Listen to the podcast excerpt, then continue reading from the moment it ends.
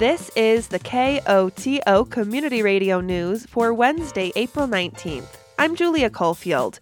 In today's headlines, Telluride Fire Protection District goes to voters to increase funding, crime trends upward in Telluride, Youth Hangout put on hold, and a mountain weather forecast.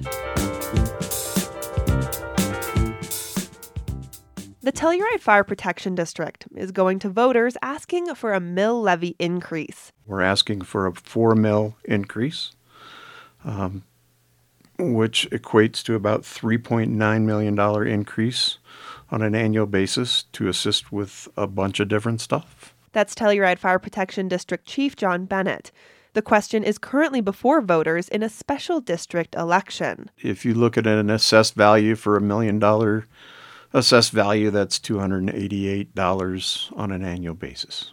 The Fire Protection District currently has 4 mill levies. If voters pass the increase, that would bring it up to 8. Bennett says an increase in funding will go towards staffing, facility and apparatus upgrades, and largely housing. We're in a crisis mode, not only as a community, but also as the fire district. How do we keep our people local? It's one thing being a restaurant or a bar or a town of Telluride, or let's just call it an employer. How do you keep your employees local or reasonably local? But more importantly, as an essential service to a community, how do you keep those folks close with the ability to respond for a 911? Right now I have, let's just call it a third, maybe a little less than a third, that my requirement is a 2-hour callback. That's not healthy for a 911 service. Talk to your TMO, your sheriff's department, your town of Mountain Village Police Department. You know, it's hard to run an essential 911 service when your folks don't live within your community. According to Bennett, the need for more funding comes as the community and region shift and grow. Right now, we're close to protecting $10 billion in real estate asset. And I think when you look at numbers like that, the expectation has changed. And quite frankly, the risk profile that we do protect, it's becoming more and more difficult for even those homeowners to find insurance companies that will protect them because of the wildfire risk. He says the Fire Protection District works with homeowners to ensure they take as much personal responsibility as possible to protect their homes. It's not just about, a mill levy, but it's about continuing to develop this relationship with the community. And yeah, it does take some money to continue to support those things. And this didn't come without a ton of conversation and without a lack of planning. And all of those things are in play. It's our hope that this is supported because it does matter. And, we don't want to go, and we're not going into it with a blind eye. There is a plan, and this is needed. Ballots for the special district election are currently out. Voters have until Tuesday, May 2nd at 7 p.m. to return their ballots. Ballot drop boxes are available at the Miramonte Building in Telluride, the Glockson Building in Norwood. Voters can also return their ballots by mail or to the clerk and recorder's office in the San Miguel County Courthouse. Crime in Telluride is trending up.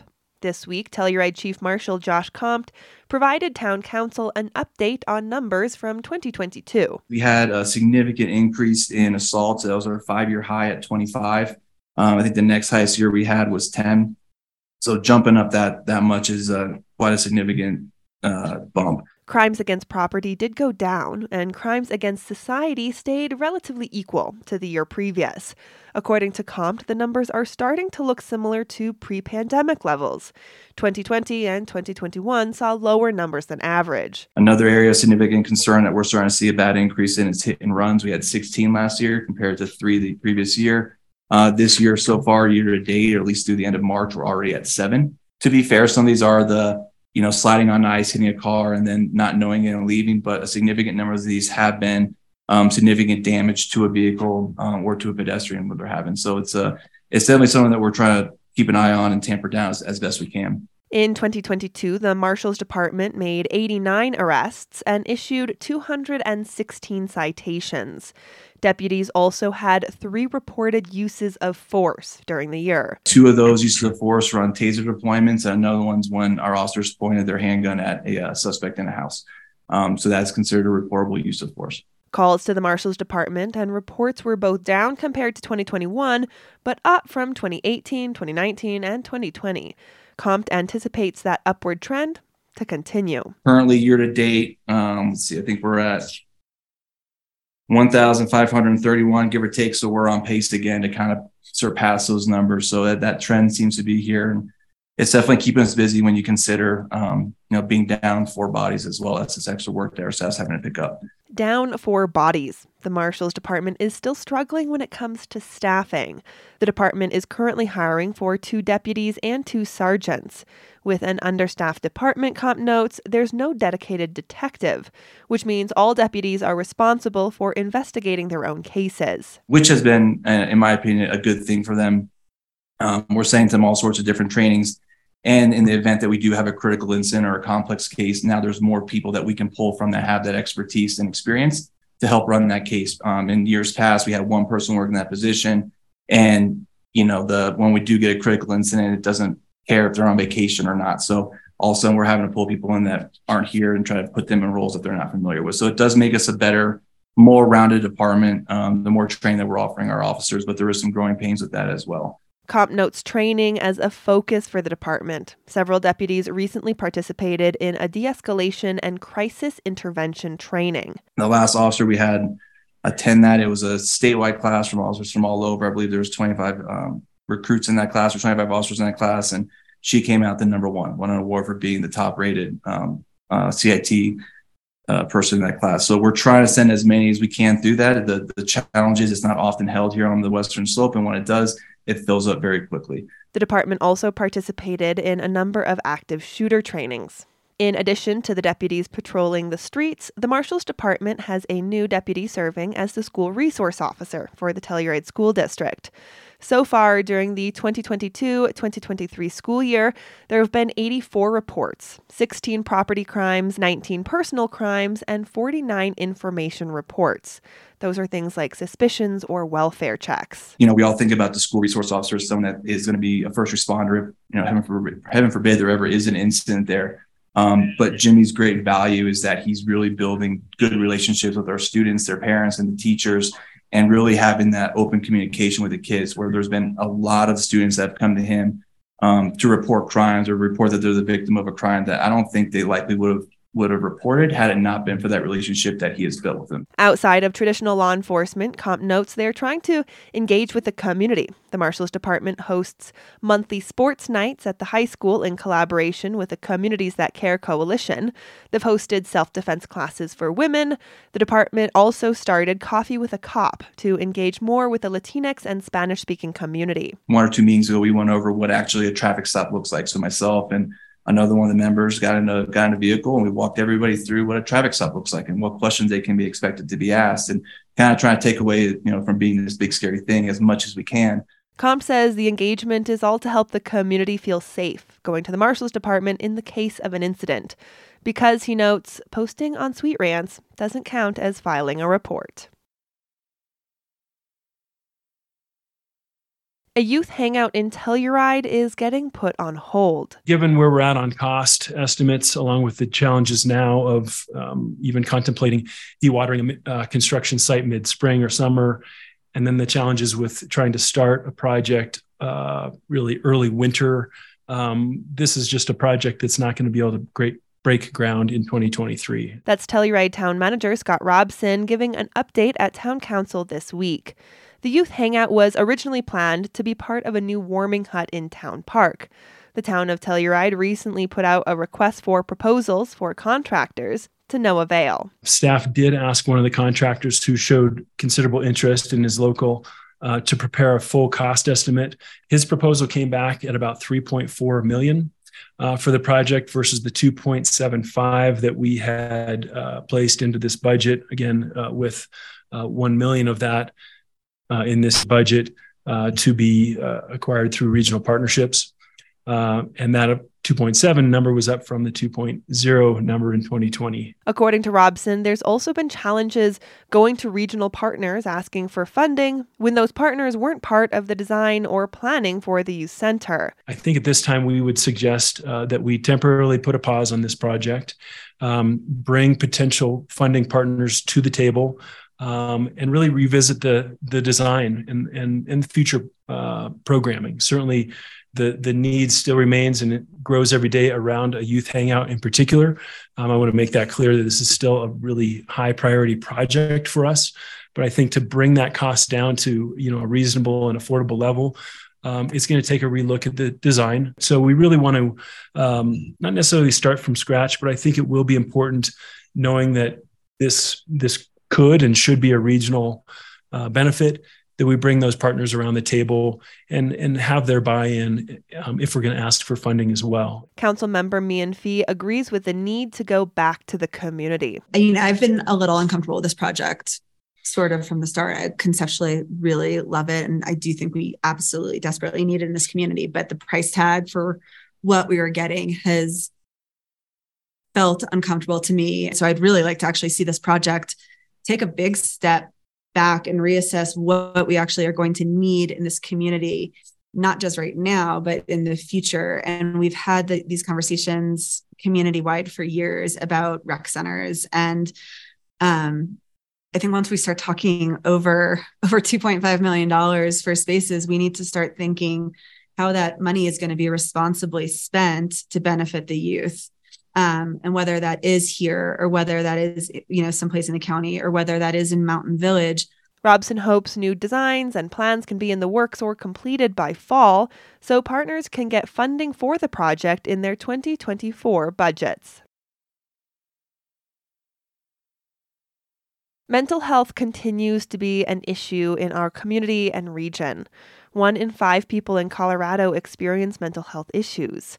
To help the community gain skills and resources to help those in need, Tri-County Health Network is hosting a virtual youth mental health first aid class this week. The course is designed to teach parents, teachers, caregivers, peers, or neighbors how to help young people, those 12 to 18, who are experiencing mental health or addiction challenges. The training will include work on anxiety, depression, substance use, disruptive behaviors, and eating disorders. The Youth Mental Health First Aid Training will take place on Friday, April 21st from 10 a.m. to 4:30 p.m. The training will take place via Zoom. Registration is required and available at tchnetwork.org.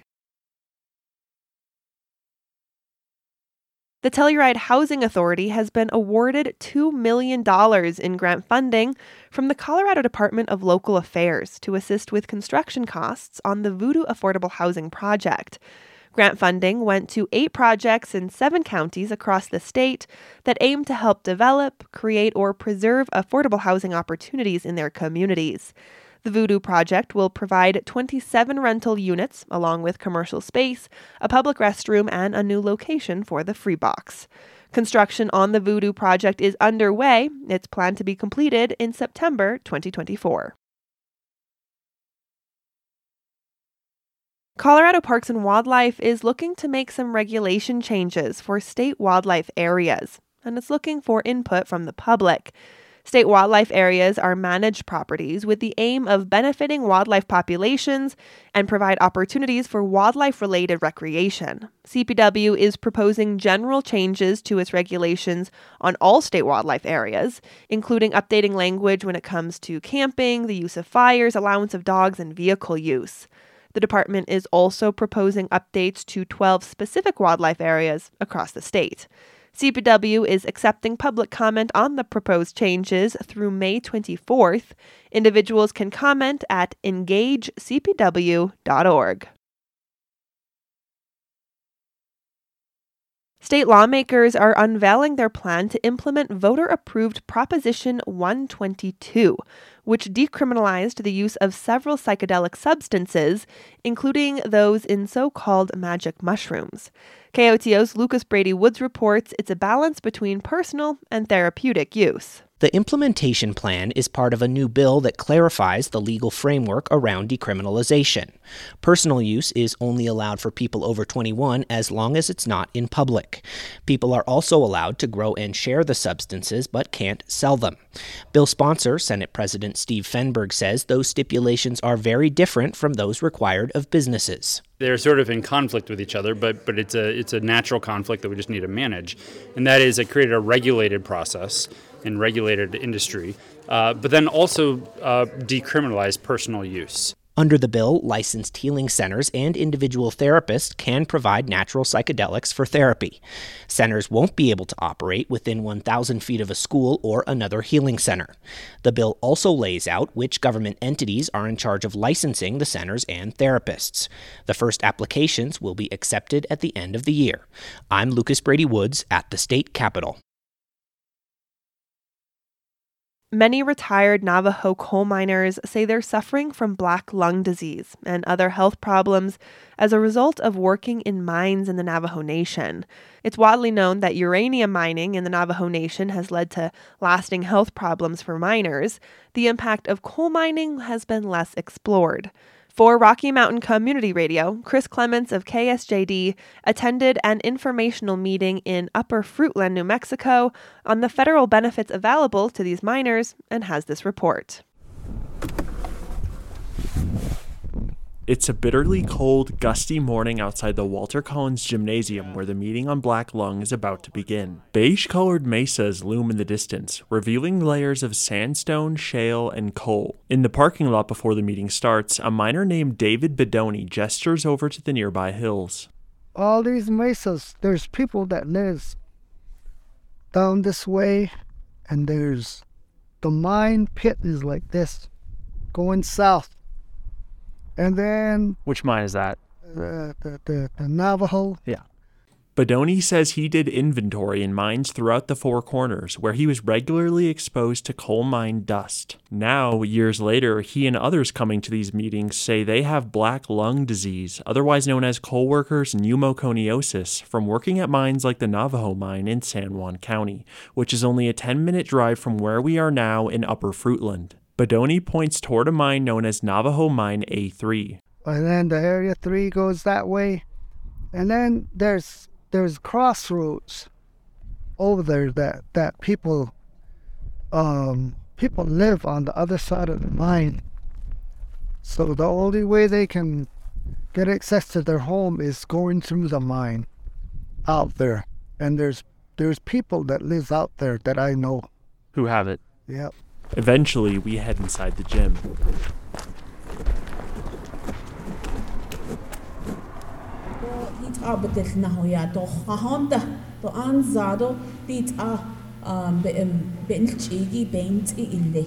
Orphelia Thomas, a member of the Navajo Nation and an employee at Positive Nature Home Care. Positive Nature is a home health care company that primarily assists uranium miners. But today, Thomas is translating information on how to apply for federal black lung benefits into the Navajo language so coal miners like Bedoni and their families can follow along. Benefits include monthly payments to support miners disabled by black lung. So in order for people to live with and go on with their lives with this disease, and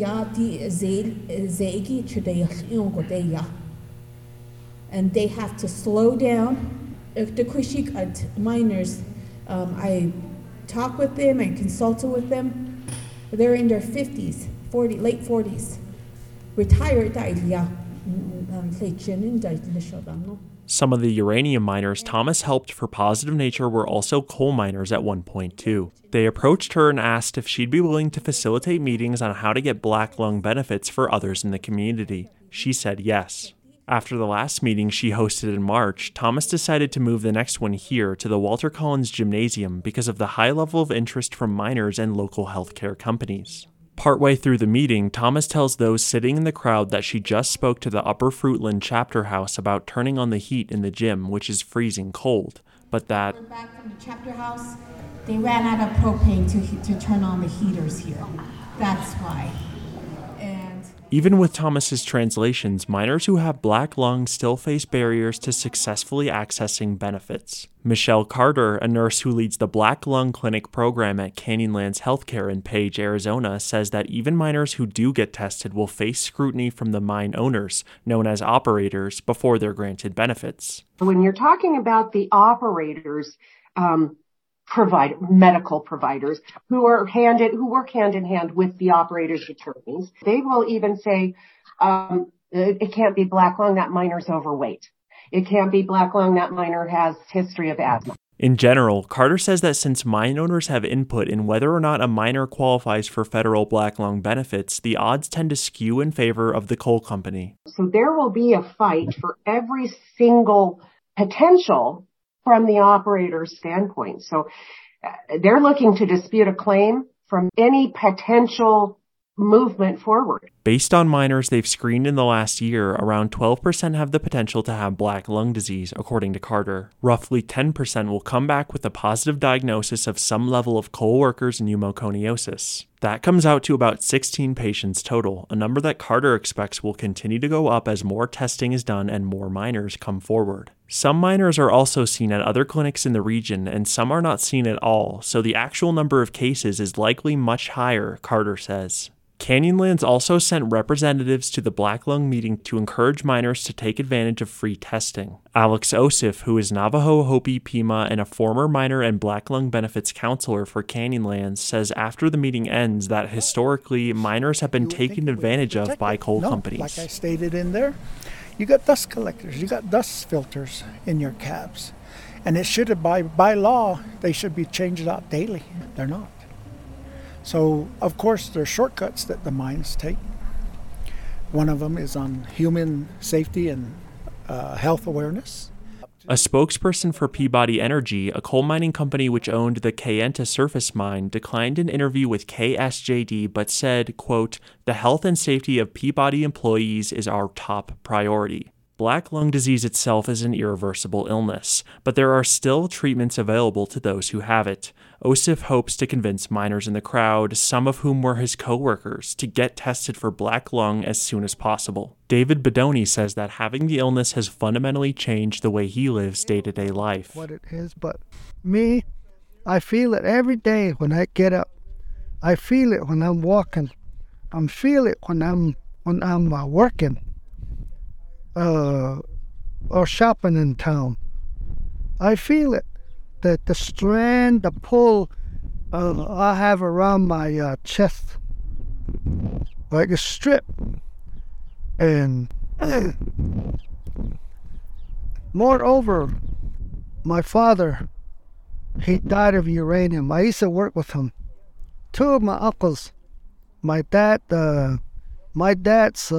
brother, and then my mom's brother, both of my uncle passed on with uranium. So, and then two of my brothers I used to work with, they're under this program too. So they have the same affliction. So, the extent of black lung disease and of miners receiving benefits for it is not as well known for Navajo miners as it is for coal miners in Appalachia. The next black lung meeting for miners is planned for June. For KSJD, I'm Chris Clements. The National Weather Service forecast for the western San Juans calls for snow showers tonight with mostly cloudy skies and a low around 15 degrees. Thursday expects scattered snow showers with mostly sunny skies and a high in the mid-30s. Winds could gust as high as 30 miles per hour. Thursday night expect mostly cloudy skies with a low around 15. Friday should be mostly sunny with a high around 40 degrees. Friday night should be mostly cloudy with a low around 20. This has been the news for Wednesday, April 19th. Thanks for listening. If you have a story idea or a news tip, call the news team at 970-728-3206.